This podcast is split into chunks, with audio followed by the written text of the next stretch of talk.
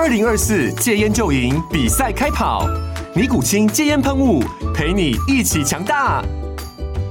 戒烟不容易，单靠意志力戒烟的人，时常无法克服戒断症状而失败。尼古清戒烟喷雾将是你的神队友，简单一喷，药品急速释放，立即缓解七大戒断症状，不限场合提高戒烟成功率。除了尼古清神队友，你还可以寻求专业医疗人员协助，一起迈向戒烟成功之路。尼古清戒烟喷雾，用科学方法戒烟，请咨询全台各大药局及戒烟门诊。本广告由尼古清戒烟喷雾、卫部药书字第零二七八三五号提供，嘉安嘉护股份有限公司，台北市中山区民生东路三段二号十楼，北市卫药广字第一一三零三零一九零号。尼古清戒烟喷雾，相伴每个新开始。天哪，时间不够，事情老是做不完，怎么办？别担心，就让高校人生商学院每周陪你充充电，找到方法不抱怨。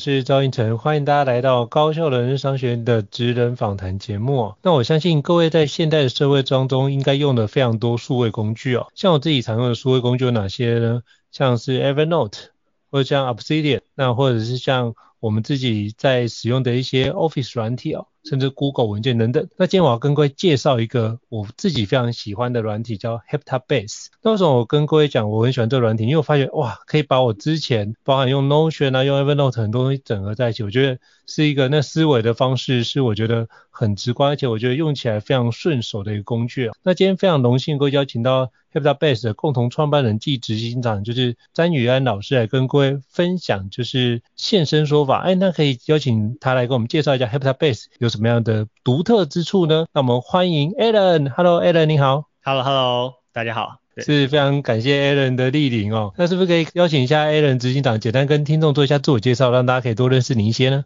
好，我是 Alan，我的中文名字叫詹宇安。然后呃，我们做了一家公司叫 Heptabase。那 Heptabase 是一个呃帮助你学习和做研究的视觉化的笔记软体，这样子。所以你有点，如果你有用过。呃，像是 Miro 或 Figma，就是它是你就可以想象说，哎，你把很多的笔记放到这样的一个大型的白板上，然后去研究你想研究的主题，不管是你在学的课程，或是你在呃做的研究，或是你在管理一个复杂的专案，那你都可以用 Heptabase 来帮助你呃开启你这样的一个研究和理解。那我自己的个人背景的话，呃，我在 Heptabase 之前，我曾经去过两所大学，一个是台大物理系，一个是 Minerva 的呃 Computer Science。那但是我在这两所大学都只读了一年就休学这样子。那休学过程中读了一些书，然后自己也做了一些研究，然后后来就决定呃开发 Heptabase 这样的一个产品。我们产品大概是两年前开始做，就是两年前的五月我们开始 build 我们的第一版 MVP，所以到现在也迭代了呃将近两年的时间了。那 Heptabase 目前呃在呃全世界各地都，它它是一个比较 globalized 的，也就是说我们的客户大概来自全世界大概九十九十快一百个。呃，不同的国家，但是呃，除了美国以外，台湾这边也是有蛮多的用户在使用。是，非常感谢就是 Alan 的介绍。那是不是可以邀请跟大家多介绍一下 Heptabase 的相关的功能？因为我相信大家应该就是也会很想知道，因为有些伙伴可能没有听过，可是我真的觉得很好用，是不是可以邀请跟我们做更详细的说明呢？OK，Heptabase，我觉得在了解任何一个软体之前，嗯，呃，最重要的事情还是了解就是用途嘛，就是说你这个软体的核心用途是什么？嗯、那就像我刚刚讲的，Heptabase 的核心用途是学习和研究复杂主题，所以我们做了蛮多不同的功能，那都是围绕在这两个场景之上。那如果你有去过我们的官网的话，你会看到就是我们有一个呃呃有很有我们提供白板的功能，我们提供 Tag 的功能，那其实这些功能就是。围绕在说，哎，怎么样去管理你的学习和研究的内容？那举例来说好了，Heptabase 是一个基于卡片的卡片笔记的一个系统，也就是说，在 Heptabase 里面，你的所有的笔记都是由一张又一张的卡片，那每一张卡片就是都有点像是一个就是呃，你都可以插入任何不同的内容，不管是文字、图片、音档，然后影片、表格，就任何就是你想到的内容，你都可以插进去，档案也可以放进去，这样 PDF 也可以放进去。那这些一张又一张的卡片，就是他们存在一个叫 Car Library 的一个卡片库里头。那如果你今天想要做一个主题研究好了，比方说你今天想要，呃，你今天在上一门课，那你可能就可以，呃，我们有另外一个功能叫白板。那你就可以创建一个白板，嗯、那白板就是这这门课或者是这个你想要研究的主题，那你就可以把在这个白板里面添加不同的卡片，或是你可以把一些你以前做过的卡片，就是摆放到这个白板上面，那你就可以去呃有一个 overall 的一个大图，可以看到说哦，就是这一个主题的知识架构，它大概长是这样。那假设你以后要研究另外一个新的主题，你可以再创建另外一个新的白板，然后你可以在那个新的白板放新的卡片。你也可以在那个新的白板去放以前你在其他白板上面放过的卡片，也就是说一张卡片它可以同时出现在很多个白板里头。那因为我们都知道我们在学习的时候，很多时候知识是可以在不同的场景重复使用的。那我们提供的这个架构就是说有一个卡片库，那这边的卡片库的任何一张卡片都可以放到任何的白板上，你去做就是根据不同的场景去做跟。去做不同的分析和理解，所以白板就是我们的在最一开始的时候就就在主打的核心功能。那当然在这个白板里面，可能你可以把卡片 group 成 section 啊，你可以去添加 text element，你可以画很多的箭头，你改颜色，或者说我们接下来甚至还要推出心智图的功能，让你可以在白板里面直接添加不同的心智图，把卡片放到心智图的节点上，然后在它们之间去做移转。那这些东西就都是我们在做的帮助你思考的嗯的工具。那当然，因为就是也有蛮多 HabitaBase 也有蛮多 Project Manager 在管理比较复杂专案在用的，所以我们呃除了白板跟卡片以外，我们还有一个功能叫 Tag。那 Tag 本质上就是说，每一个 Tag 就有点像是一个小小资料库。那在一个 Tag 底下的所有的卡片，你都可以去给它添加一些属性，比方说你可以添加一些数字的属性，添加一些文字的属性，你就可以添加不同 类型的属性来。管理这些卡片，那在必要的时候，你也是一样可以 filter 出某个 tag 底下某一些卡片，然后再把它放到白板上去思考，这样子。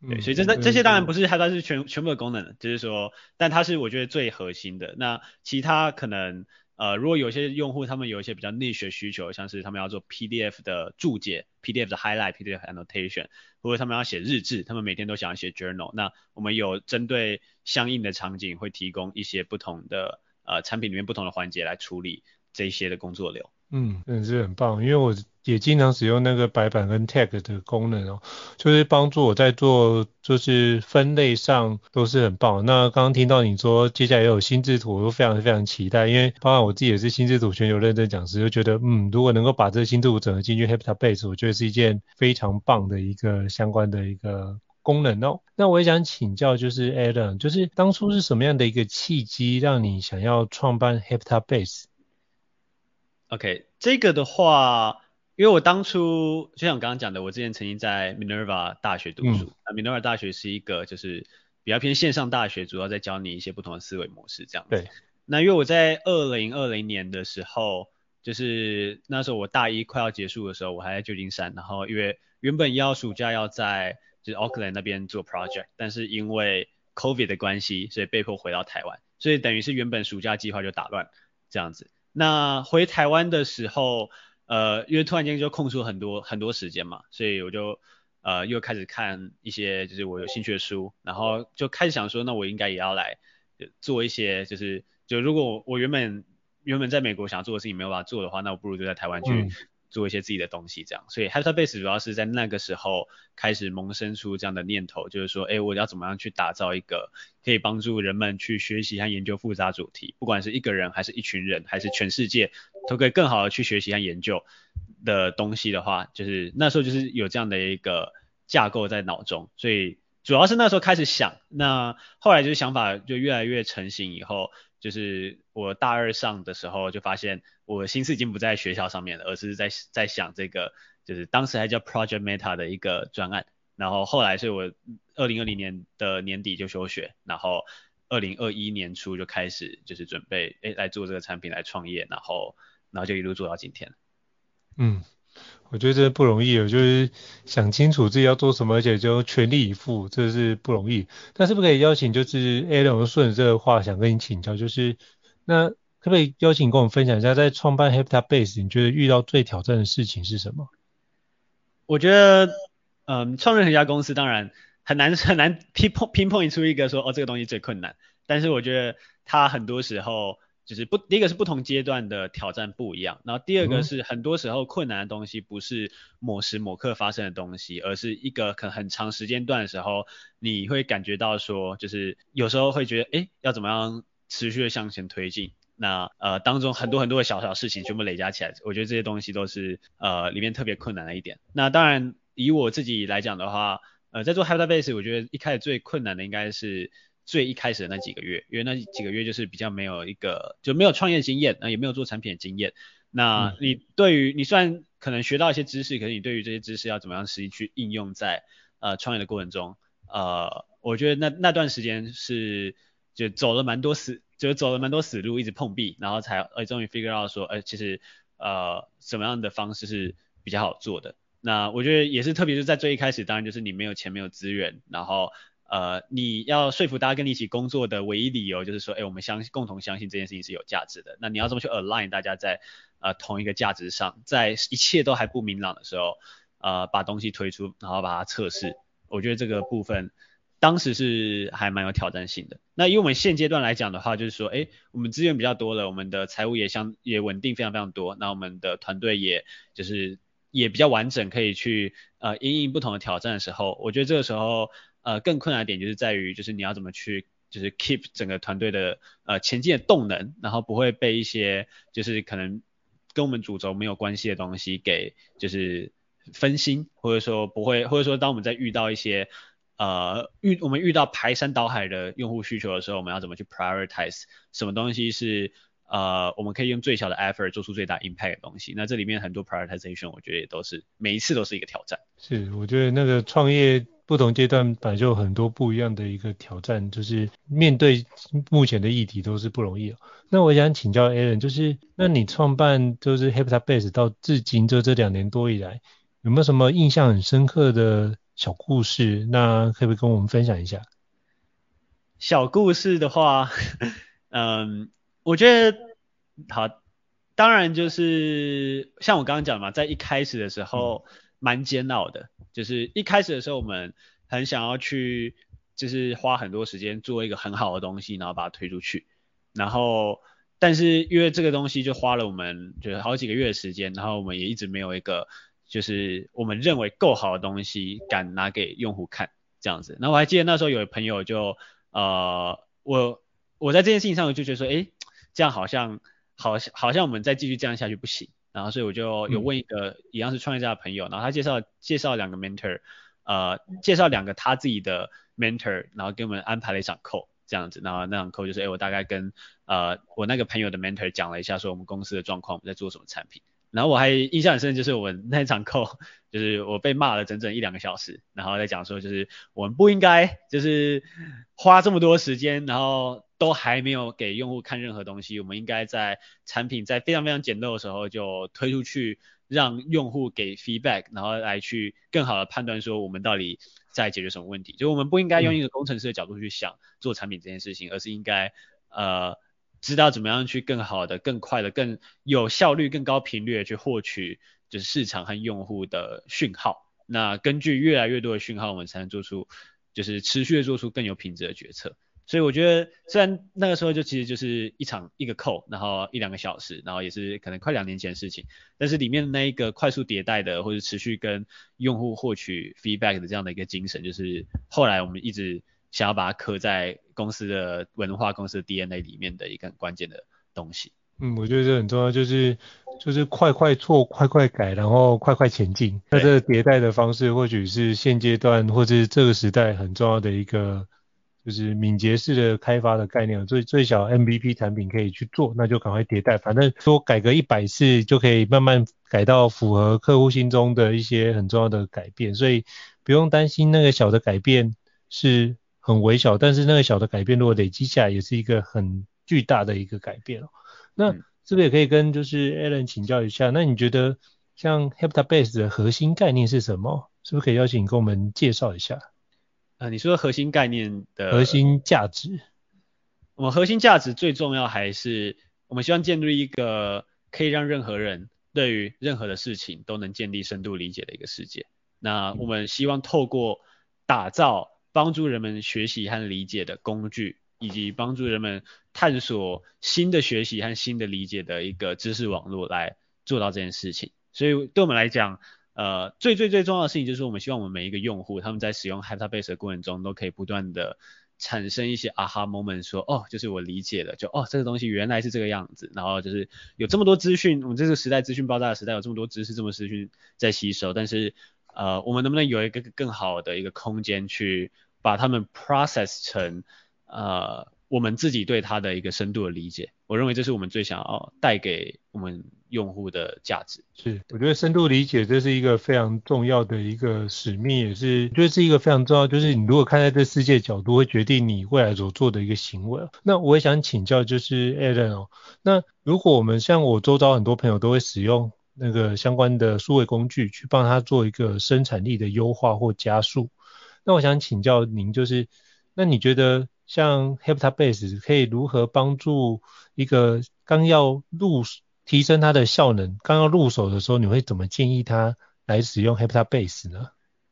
我觉得最重要的还是搞清楚他到底想要做什么事情，就是他的目的是什么。嗯、因为你不同的目的就会导引出不同的使用方式，没有任何一个笔记方式可以适用于就是所有的场景这样子。那回归到我们产品的初衷是帮助你学习和研究。那我觉得任何人。在使用 Hyperbase 或使用类似价值主张的软体的时候，都可以都一开始就先想清楚说，哎，自己现在想要研究什么，或者你想要学习什么。那你不见得要把什么其他笔记软体的东西搬过来，你也不见得就是要建立一个完美的流程。我觉得你可以就是开一个白板，或开一个 tag，然后开始记录你就是针对这个主题在学习、在研究的东西。那慢慢的，当你资料呃可能有一定的累积的时候，你可以就是花一个时间把它。在我们的白板上去做一个完整的梳理，那你就会得到一个比较很清楚的脉络，然后知道说，哎，当初当初我学的这个东西，它具体来讲，呃，是怎么样的。所以这就有点像创业嘛，就是一开始的时候其实不用想太多，你就是从很小的事情做起，先把自己认为是就值得记的笔记，就是放在你认定的值得研究的主题下，然后去持续的累积，那剩下的东西就是后续。呃，不同软体他们可能会提供你一些不同的方式来帮助你累积的东西去展开，去建立出更大的价值。是，我觉得这是一个非常重要的思考，就是先不要去看工具的所功，应该反过来是工具有哪些功能可以为我所用，以及我要解决哪样的一个议题去往下展开，这才不会成为就是工具的奴隶，而可以成为就是使用工具的一个主人。我觉得这是一个非常重要的提醒。谢谢 Alan。那我也想请教您，就是。你刚刚有提到，你就是包含在台大就读，也在密涅瓦就读。那可不可以邀请跟我分享一下，在台大就读跟在密涅瓦就读，你觉得这两间学校对你来说的学习，或是你在就读的时候的收获，是不是可以邀请你跟大家分享？因为就在我周遭的朋友里面，哎，大部分都会想说，那就既然念了，考上了，是不是就把它念完呢？那我觉得你能够就是非常有勇气，也非常佩服你有这样的一个。智慧，哎，就决定休学，然后开始做自己的一个创业之路。我觉得这是不容易的，所以是不是可以邀请跟我们分享一下？哎，在两边的学校，你有什么样的学习收获？以及当你做这决定之后，你有没有做什么样的一个心理准备，以及做什么样子的一个自我辩证的过程，然后让你做这样决定？嗯，我觉得这跟就是选择工具，就是刚刚我们讲的，嗯，在使用一个工具要怎么用，其实是。呃，对我来讲是蛮相近的一套思维，就是说，当你，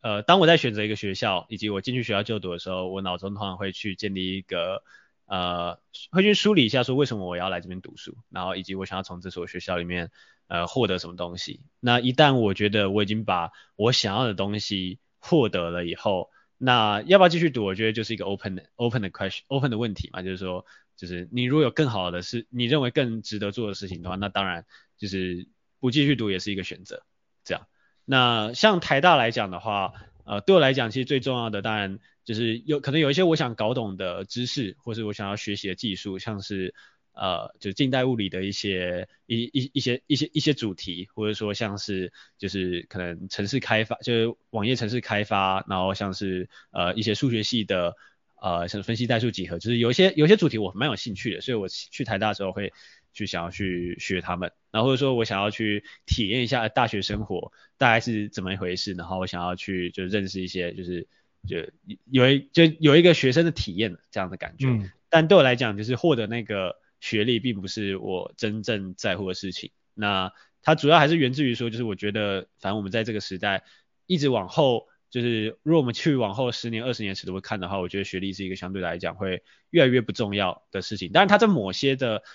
场景下还是很重要的。就是，但是就是看那些场景是不是一些你会 expect 你未来会去触碰到到的场景。那以我这一种可能比较没有那么想要去往深度学术走，而是比较喜欢在呃做创新科技、做新创事业的呃这种性格的人来讲的话，我是觉得学历这件事情对我来讲没有那么的重要。这样，所以那时候台大读了一年，我觉得，哎，我获得了我想要获得的，那我也有一些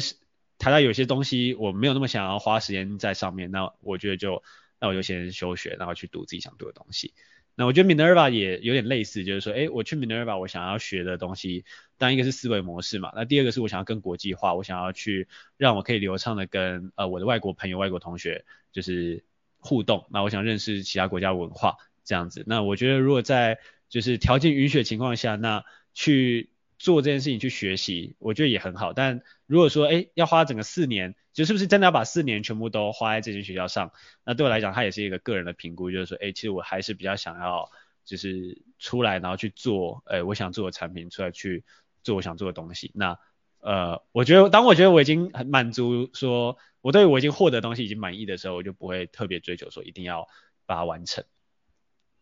是因为我为什么这样问？因为我发现现在很多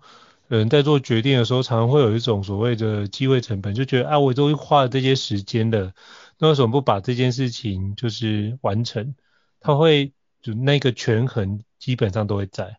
可是我觉得你非常清楚知道你到底要的是什么。我觉得为什么会多问这件事，是因为我觉得。永远我们都要心里面有一把尺，那把尺就是我们必须跟自己内心做对话跟辩证，确认自己想要什么，然后就义无反顾的往前去走。那做了决定之前呢，不要害怕；那做了决定之后呢，也不要后悔。那就一路的把自己的自己认为的道路走到底。我觉得这是我从宇安身上 Alan 这边看到非常非常惊艳而且非常棒的一个典范的案例。谢谢。对对对对。那我也想请教 Alan 哦，就是像这么像坊间现在有非常多的一个数位的工具啊，那我也想请教一下，就是像你身为一个执行长，那你怎么去看待就是 Habitat-Base 在同行业的一些竞争的方式呢？像你怎么去关注类似的事情，以及怎么做出相关的应应？呃，我觉得任何东西都有分短期和长期嘛，就是说，当你今天在一个市场的时候，你无可避免的一定会遇到竞争对手。那竞争当当你有竞争对手的时候，一定会有非常多的所谓的短兵交接的时候，就是说，哎，就是你做了一个东西，他半个他半年后他抄了你的东西，或者他做了一个东西，就半年后又另外两家东西抄了他的东西，这样子。对。那对，那我觉得说，当然就是说彼此会有一些 overlap，会有时候会大家做出有点相近的东西，呃，这个一定是不可避免的，但是。最终，最终，我觉得还是要回归到回归到两件事情，就第一个是，就是你的产品要解决什么的问题，然后你做的东西能不能解决这些问题，然后第二个是你的产品的长期愿景是什么，那你做的这些东西有没有办法帮助你更好的达到长期它的长期愿景？那我觉得这两件事情是去是在可能五年、十年的尺度下，让一家公司 stand out 的一个最。关键的一个要素，因为有些公司哈，它如果没有一个很清晰的说，哎，我要解决什么样的人、什么样的问题，以及我十年后我想要让我公司变成什么样，呃，什么什么样子，然后十年后我的公司的产品希望能发展成什么样的话，那你可能就只是一直在就是跟竞争对手竞争，可是你并没有在你真正重要的长期目标上去前进，这样。那对我们来讲也是啊，就是说，呃，我们虽然当然一定会关注说，哎。因为我们有一个用户社群嘛，所以哪个竞争对手做了什么事情，那我们一定就是用户会跟我们讲说，哎呀，就是他们今天做的这个功能，这个这边做的那个功能啊，Habitat-Base 可不可以也有这个功能这样。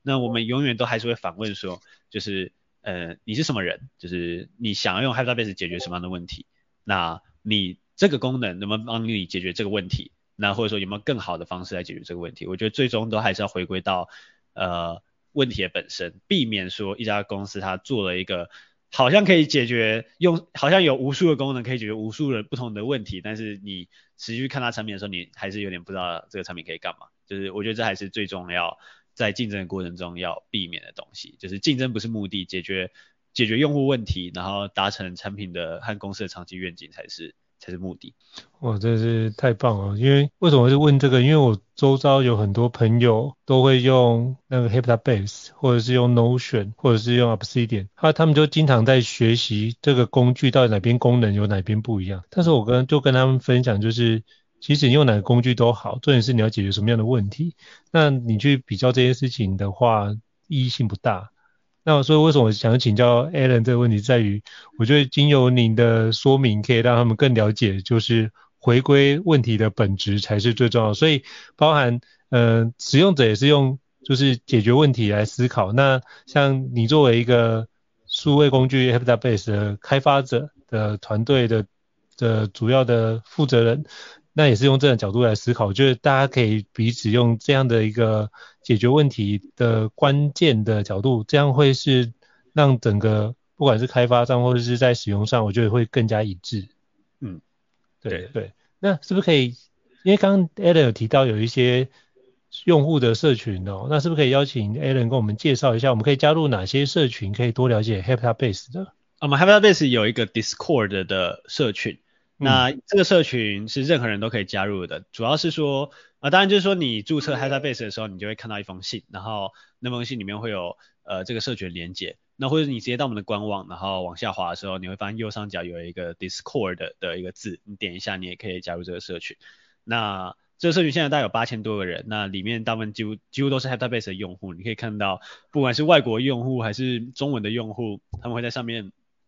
讨论。呃，跟 HeptaBase 有关的主题，或者说讨论其他其他主题这样子。那如果呃用户在使用的过程中有遇到任何的 feedback，就是有有想反馈的地方，或者发现有 bug，或是发现就是说他觉得哪些东西可以变得更好，那都可以在上面跟就是我们开发者回馈。我们都会在每天，我们每天都会上线，然后每天都会去扫过全部的讯息，然后针对需要回的一个一个去回，这样。所以那边也是一个最适合。就是交流，就是关于 HeptaBase 关于就是做笔记、关于知识管理、关于学习和研究的一个地方。所以到时候把就是 HeptaBase 的。官网的连结放在这节 podcast 资讯栏位当中。各位听众，如果你真的还没使用 HeptaBase，我真的强烈推荐各位可以好好使用，因为真的很好用。那里面的那个 Discord 的论坛里面有非常多的详见的详细的资讯，以及有很多大神在里面做很多的一个分享，我觉得都可以帮助你，不管是在你的工作的效能的提升，或是在你遇到很多使用上的瓶颈，